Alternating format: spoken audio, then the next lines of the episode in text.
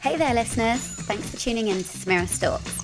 This is a podcast about the dreamers out there and their stories of entrepreneurship. So if you're curious, creative, and you're ready to make an impact on this world, then this is for you. Welcome to episode 31 with me, your host, Samira Sohail.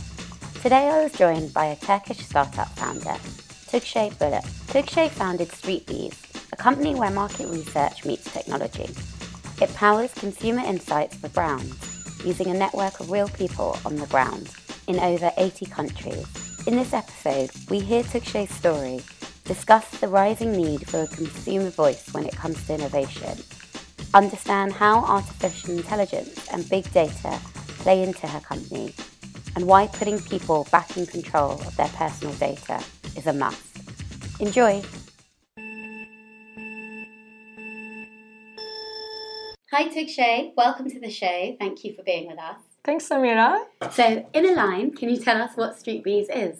Absolutely. Streetbees is a global intelligence platform. What we do is we tap into real-life moments of real people in real time. And it would be great to start with your background and the sequence of events that led to this idea. In particular, you spent some of your academic studies in the developing world and also had some professional experience in management consultancy. Yeah, absolutely. So I think we were actually in quite a lucky place to be able to have the perspective on both sides of knowing the quality of academic research, where you just can't compromise. Everything has to be 100% accurate and, you can repeat the same thing multiple times to be able to trust it.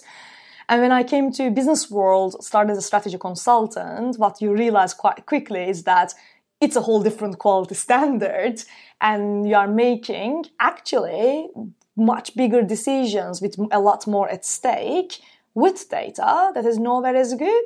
And that was quite interesting. So I spent during my PhD years, working in India on microfinance. I was on the ground working very closely with people, but we were still reaching a very high volume of data and information that's collected on the ground.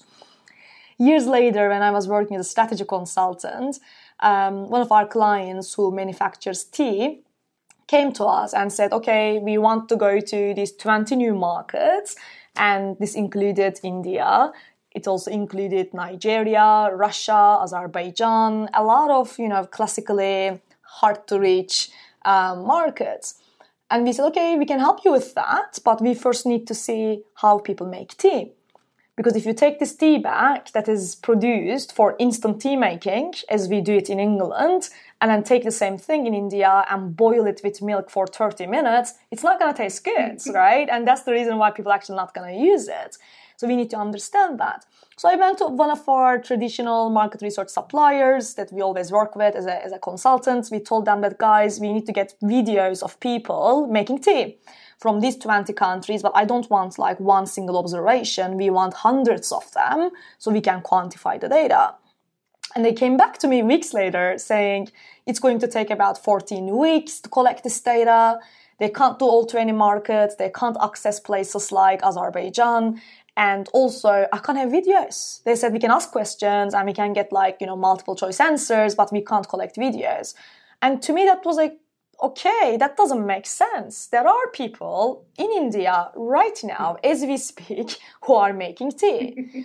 And surely there should be a way for us to be able to tap into those life moments, observe it, rather than asking them to remember how they were making tea, to actually observe how they make tea, right? And that's how the Streetbees idea came to existence, basically. That was the catalyst moment. I said, there are people who want this data, there are people who can provide this data, and no one is making the market. So Streetbees emerged to be able to make that market. Excellent. And so you have this idea, and you're in these early days. You're not actually from a technical background. So talk to us about those first kind of few months where you had to get a co-founder on board and also get your first prototype up and running. Yeah, so it's interesting. That question comes up a lot, but I don't actually think it's very relevant at the early stage, because a business by nature is a very complex beast.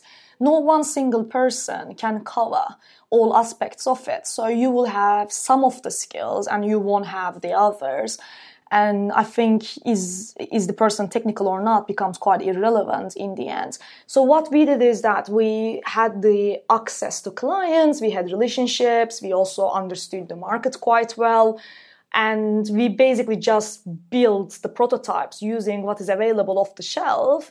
And then once the concept started proving itself and there was more demand in the market, then obviously you start bringing in people to the team as quite early members, as founding members who can code, but no one single person would claim that they can, you know, run the operations, build the architecture, do the sales. Like at any point when you are building a business, you are going to need support. And so let's talk about the industry itself. So how, I think it will surprise a lot of people, but how big is the market size itself of the research industry? Yeah, of course. So, I mean, it is huge. It's $45 billion market. As it is today, and that's primarily mega large companies like, you know, someone like Nestle or Unilever, Pepsi, Vodafone are all spending hundreds of millions per year on market research. What we offer though goes beyond that market size, because we are not simply offering traditional market research solutions. We are also building intelligence solutions that was never possible before. So you are probably adding another 20 billion or so when you start including stuff that is now possible that never was possible before.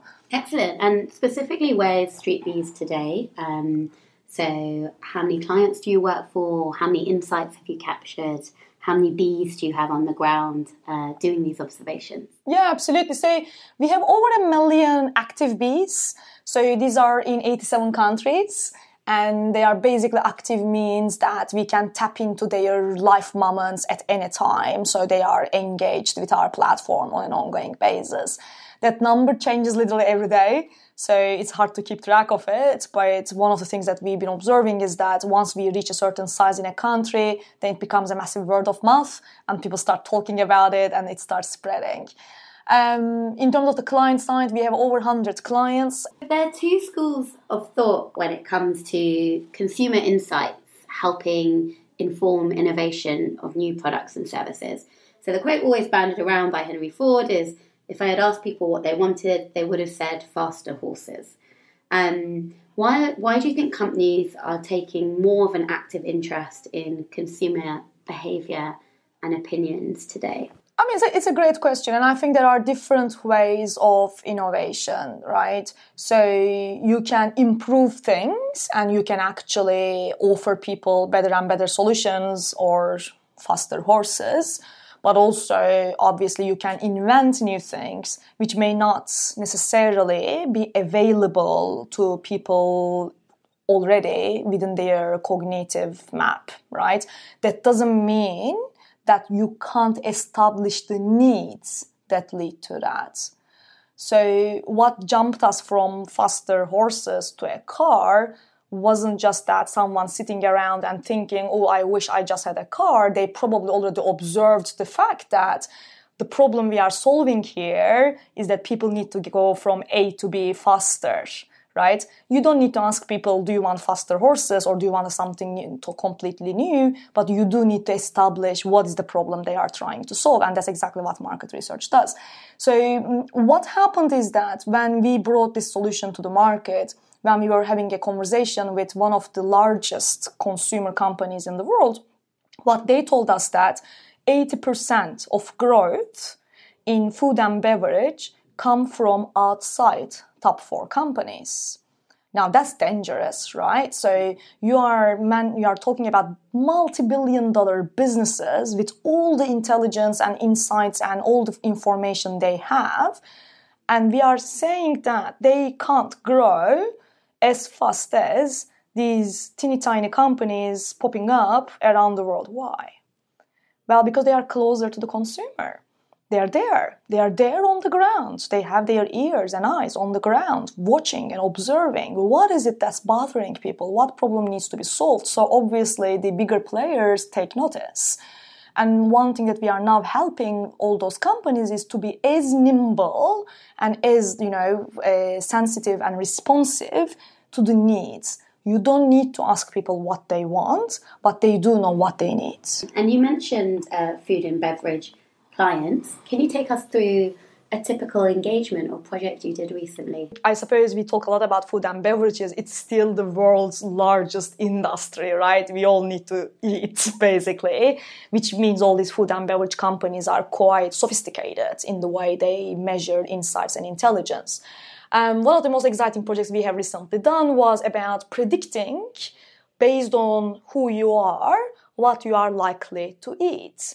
And that's a very important question for any company, right? Because if they are trying to build the right products for you, or they want to, you know, advertise things in a language that's going to be appealing for people, they need to know who you are and what you are likely to buy. Traditionally, this has been done with either regression models, like it might be linear or it might be multivariate, but in the end of the day, it's like, you know, manual regression models. And that would usually depend on a lot of assumptions. So in a recent study, what we did is we didn't ask people what they think they eat. We instead asked them, show me what you eat. So rather than asking, do you like cooking? And they say, yeah, I love cooking. And then you give them a score that then you feed into a model. We actually ask them, just take a photo of what you're eating for a whole week. And then we use these photos with image recognition to turn into unstructured data, and then use machine learning to be able to predict from that behavior how they are likely to shape their menu in the coming days, right? So you then start clustering people into a universe of similar behavioral patterns, and then once you are able to find the density in a certain group, we can then predict what they are likely to do in the future, but also we know what the profile of those people look like. So we can look into, okay, those guys from their eating behavior perspective look quite similar. And we also know that they are going to eat pizza 2 times a week, right, in these circumstances. And then on a Saturday, they are very likely to have this drink, etc. And then you can start personalizing commercial approaches, product innovation. And we ended up improving for this company the prediction power from 23%, which is worse than chance, by the way. If you just toss a coin, you get a better chance of predicting, all the way to 86%. Wow. So now with our new modeling, they can predict what a particular group of people are likely to eat under which scenario with 86% confidence, which is quite exciting, obviously. And that's amazing because you were essentially doing unsupervised learning. Yeah, absolutely. Getting the model to find the correlation variance, from what I understand. That's right. With inputs only being demographic data and whatever the mobile phone was picking up, so location. So could you even go as far to start, like, did you know the weather on that Monday? So say on a rainy day, people would eat more heavy food or anything like that? Yeah, no, absolutely. So you introduce more and more dimensions. Yeah. So what you are doing here is that in terms of the models we use for the machine learning, the first thing what we are doing is reducing dimensions. So it's like you just said, at any particular moment, we are carrying 15 dimensions about that meal. Previously, you were asking someone, what did you eat a week ago? Obviously, they can't report with accuracy because they forget. But beyond that, just knowing what you ate is not that helpful. Whereas when we actually log that moment, the information we are getting is much richer. We know the day of the week, time of the day, right? We also know who you are with at that very particular moment. It's all anonymous, by the way. We don't really mind who you are. That's irrelevant for the discussion. But we know all the nameless data about it. So do you also have, ketchup on your table, for example? So just like that, within every single log, we are capturing 15 dimensions about that particular meal. Now, if the human brain could observe a 15-dimensional universe, you would see these responses, these logs clustering naturally up in the universe. They're going to be like little spots hanging out there, right? The problem is we can't see that because our brains are not built in a way that we can see a 15-dimensional universe, right?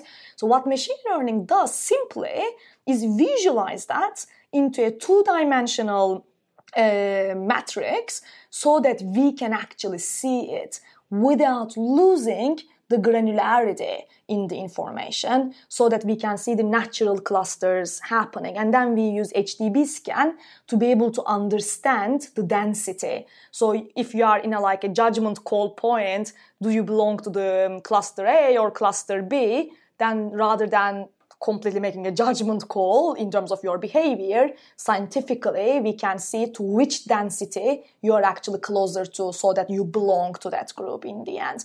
I mean, it's quite exciting for someone like me coming from an academic background, finally seeing that we don't have to make assumptions or arbitrary judgments about people's segmentation or consumption behavior, but actually we can apply science to it. Yeah, and thank you for that explanation, of course, as well. So given how in demand, I'd say, artificial intelligence and machine learning skills are at the moment, what's your advice to people out there recruiting best-in-class talent, and you're still quite an early-stage startup, well-funded, but and keeping those salaries at a reasonable level? I think the last post I saw was something like average salaries of $200,000 to $300,000 for machine learning engineers. Yeah, that's very true. I mean, in my experience, what actually ever closes the deal with talent in general, definitely for engineering, is never the salary. It really never is. I mean, you have to match the market rate for sure, and people should be paid fairly for their contribution. But beyond that, when you are choosing between different jobs, I haven't come across many cases where someone would make that decision on the basis of salary. What do they care about is, am I learning? Right? Is this an interesting challenge? And do I have the opportunity and environment to keep learning? And secondly, increasingly, it's about the mission of the business. And I think actually as startups, we are a lot luckier about that, right? Because if you are a very large scale, let's say hardware business, and it is a just... I don't want to say profits motivated business, but you don't have a bigger mission than that. It's quite difficult to convince top talent to come. What startups generally have is you believe in something passionately that you are bringing as a new solution to the market, and so much easier actually to attract good talent to come around that mission. And if you then create the environment for them to keep learning and to keep develop themselves, that's probably what actually closes the deal in the end. Excellent. And speaking of mission and Streetbees, really its reach. You mentioned 1 million. At grassroots level, at street level, and you can access more rural areas. So you mentioned those 20 countries at the beginning, and you mentioned 87 countries you have footprint in.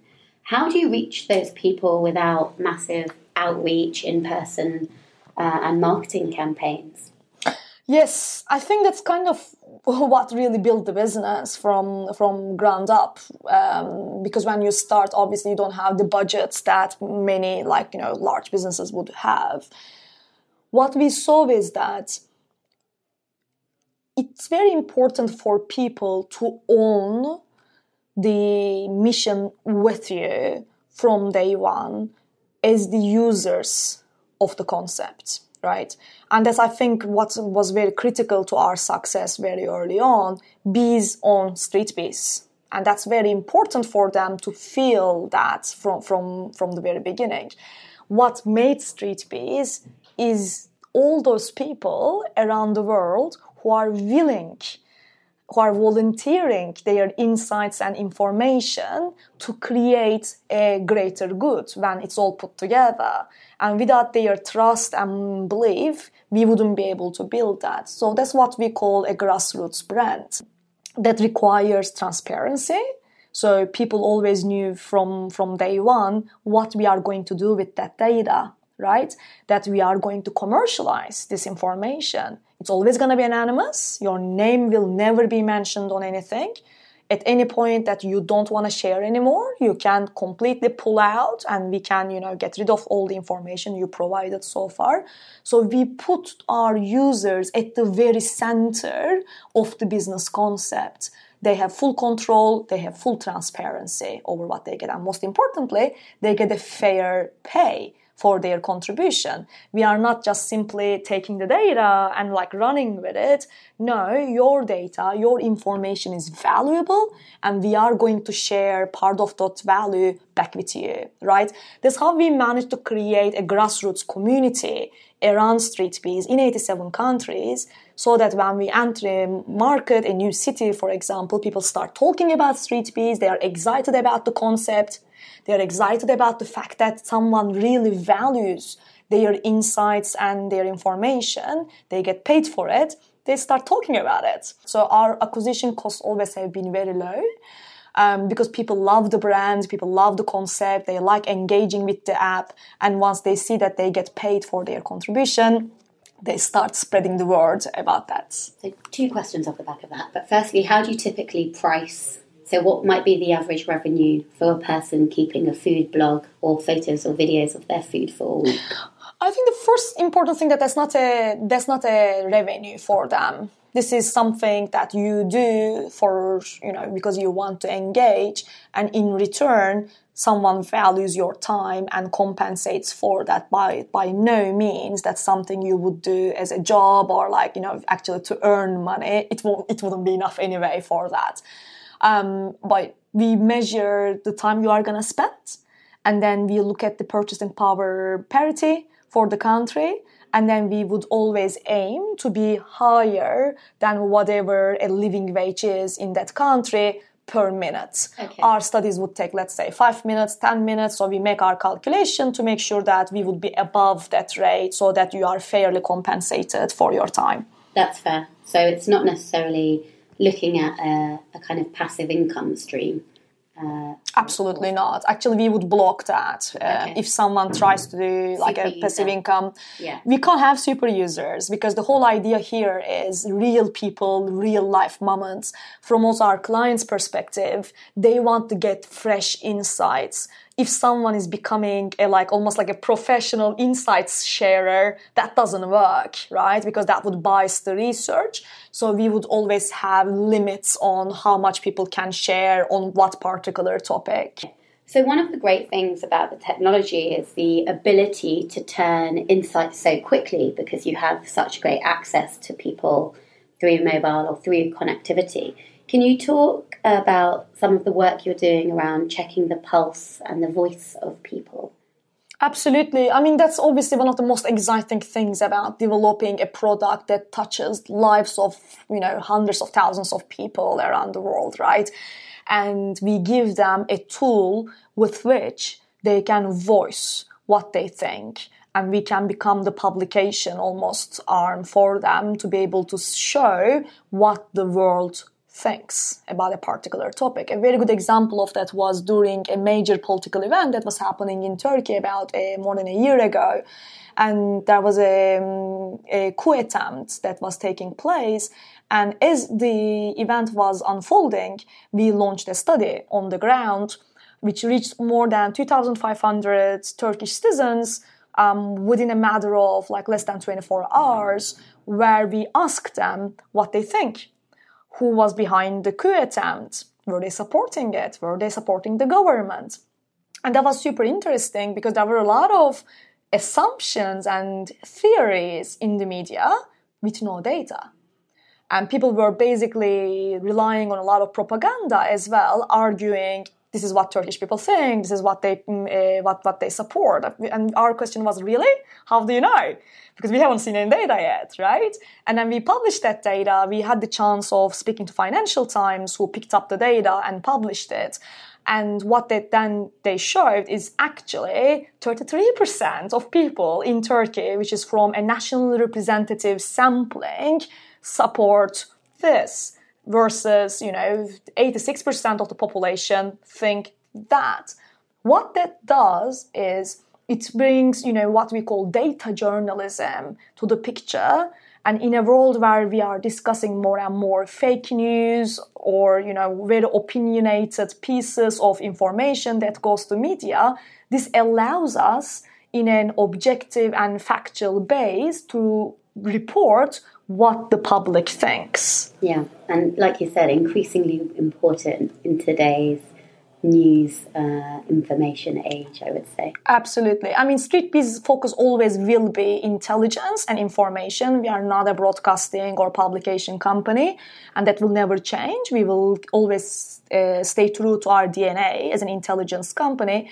But if we can facilitate, publication businesses and broadcasting companies by providing them those public opinions, obviously it's puts Streetbees as a platform in the right place. Cool. And so you also recently did a survey with BGF, Business Growth Funds, on what it's like to be a founder. And so some of the reasons that came out in the survey were 22% said they wanted to solve a problem in the market, 21% they liked the fact that they were their own boss, and 9% actually said there was a desire to make a lot of money. Stress and exhaustion were some of the other themes that came through on the survey. Which of these, if any, resonate with you in particular? It's a good question. I think there's, as you know yourself, like there's so many ups and downs of being an entrepreneur, and the challenge is so huge that your commitment needs to be very deep. Now, if someone finds that level of commitment from, making, desire to make lots of money, fantastic. But I doubt that happens very often. So, and if you are in it to make a lot of money, I think some of the challenges you are going to face can easily wear you out and, you would probably quit at some point. I think you would need a stronger commitment and devotion than that. A lot of very successful entrepreneurs I observe around me is basically just can't live otherwise. Like, you just have to do it, right? There is no other way of existence, basically. And that's probably a bit similar to the first one that we picked up in that research, solving a problem in the market. But what I would say is I would go even beyond that you just can't live without solving that problem. It just has to happen. And if you have that level of conviction, then all the challenges become a bit more manageable. I want to move on to talking about your experience being a female founder. There was recently a story about Witchsy, which was an art company which actually made up a third male co-founder when they came to fundraising because they felt they would be more successful. How has your experience as a female founder been whilst you were fundraising? I think there are two answers to that. I will answer your question, but I think there's also a wider context here. And one of my advisors very early on the business had said something to me that I thought was actually retrospectively quite wise. You make things a problem for yourself in your own mind, and if you don't, they can't become a problem. It really is all in your mind at the end of the day. So a lot of things like, are you technical or not technical? Are you female or male? That kind of stuff is, if you don't allow it to become an issue, it can't become an issue. It's that simple. In my experience in London, I always worked with people who I would call are gender neutral. When they look at you, they see a founder, full stop. They don't see a gender, right? It doesn't matter at all. And those people exist in any market. So you just need to work with people who are thinking like that. And they are in it because, they're excited about the idea. They're excited about the entrepreneurial story. So all the people we currently have around the table, in our boards, in our, investor community, I don't think they remember my gender as the first thing when they think of me. Okay. In terms of the, those guys, like why they felt the need, I think it's important not to trap yourself, I would say, into that mindset. You will meet people in your life who have, some perspective on like what gender should do with job. Just avoid them. Let's get advice. Can you tell us a funny fail story of who you've stalked and how that has gone in the Streetbees journey?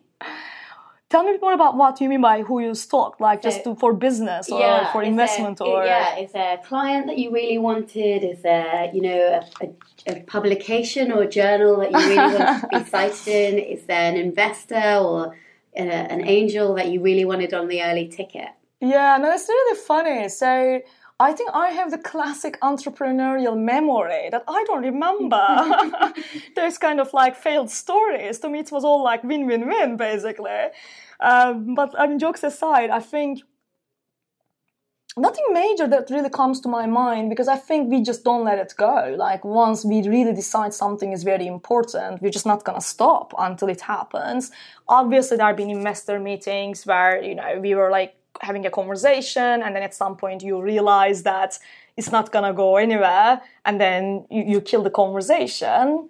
But I can't really think of anything that's particularly like we made so much effort and it didn't happen in the end. Fair enough. And we spoke a little bit earlier about the roller coaster of the journey of being a founder. Can you actually take us to your lowest point during the Streetbees journey? Very good question. So the lowest point, it is quite a roller coaster, right? So there are a lot of lows and there are a lot of highs, and they can sometimes come within the same day. I think the earlier stages were a lot harder, because once you have such a strong team around you, even as the founder, you might be having a hard day, team picks you up. And that makes a huge difference. Like then you start realizing and remembering what a great thing we built, and then you can pick yourself. Whereas in the earlier days, you don't have that. You are alone. And if you have a very small team, or if you are literally like by yourself, then it's quite hard sometimes to keep the morale high. I do remember a long time ago, in the probably first couple of months when we built the business, that we were very cash constrained. And I actually had to move flats to be able to move to a place where like rent is not going to become a major issue. And I remember I was then living with a friend, and I was working till really late preparing a proposal for the like next morning. So I left the office at like 4 a.m. or something like that. And I go back to the flat, super tired. It's somewhere that I just moved in, like a new flat. Then I realize I don't have the keys. It's raining outside. It's 4 a.m. in the morning. I don't want to wake up my flatmate at the time. And I literally just sat down there for 15 minutes thinking, what happened to my life? And how did all this happen? Like from where I was just a year ago, right? And I do remember that feeling quite well, that like how down you can feel all of a sudden, because there's nothing to hold on to. And that's why it becomes quite important to have the right co-founder, to have, a support network of friends that you can call up at 4 a.m. in the morning and just like knock on their door to stay over, And that becomes quite important as you go through the journey, that do you have that support network around you? So a series of quick fire questions. Don't think too much. What tea do you drink? Ooh, just English breakfast tea. What was the last book you read? Great book, actually. It was called Four Obsessions of Extraordinary Executives, I think. It was a pretty exciting book. Okay. What were there four in particular? There were four, but that would be a spoiler, because they don't share the four until the end of the work. Fine. So I don't want to spoil the story. Okay. Thank you for that. What music are you listening to at the moment? So I'm actually, I pick up anything. I quite like jazz in general, but to be honest, like I love listening to random stuff. So I'm a big like radio listener, and then whatever like, comes up in the radio, that kind of surprise factor makes me happy. Good. What childhood fictional character do you remind yourself of? That is hilarious that when you said that, the first character that jumped to my mind unconsciously was Casper. I don't know why. Was it Friendly Ghost? Friendly Ghost, maybe. Obsessed with their marketing at the moment. I don't know. Yeah, exactly. I don't know what they jumped, but yeah, that was one of my favorite characters from childhood. Okay. That's the first one of that we've had on. And then what was the last thing that inspired you? Another founder, I would say. That, I had the chance to personally meet Tavit, founder of TransferWise, who's been helping us massively during our, most recent journey.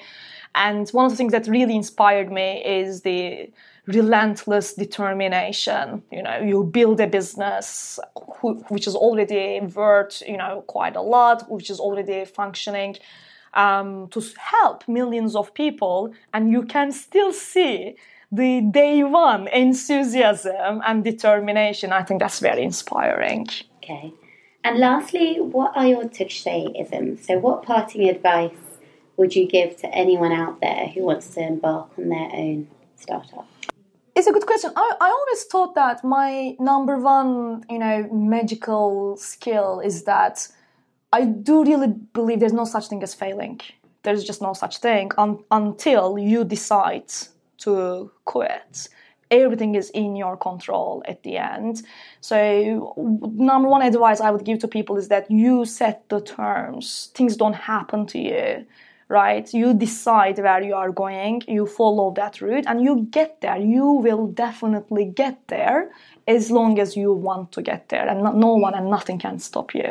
Okay, well, thank you very much for those parting words, and thanks very much for being on the show. Not a problem at all. Really enjoyed it. Thanks so much for making the time. Thanks for listening. If you learned something from this episode, please do share it with 3 others that you think will enjoy it. And do reach out on @SamiraStorks on Instagram, Facebook or Twitter. This season, I have a new wave of AI and blockchain founders coming on. If there are any other topics you want me to cover, do shoot me a line too. And sign up to my tech and startup newsletter on SamiraStorks.com. Bye.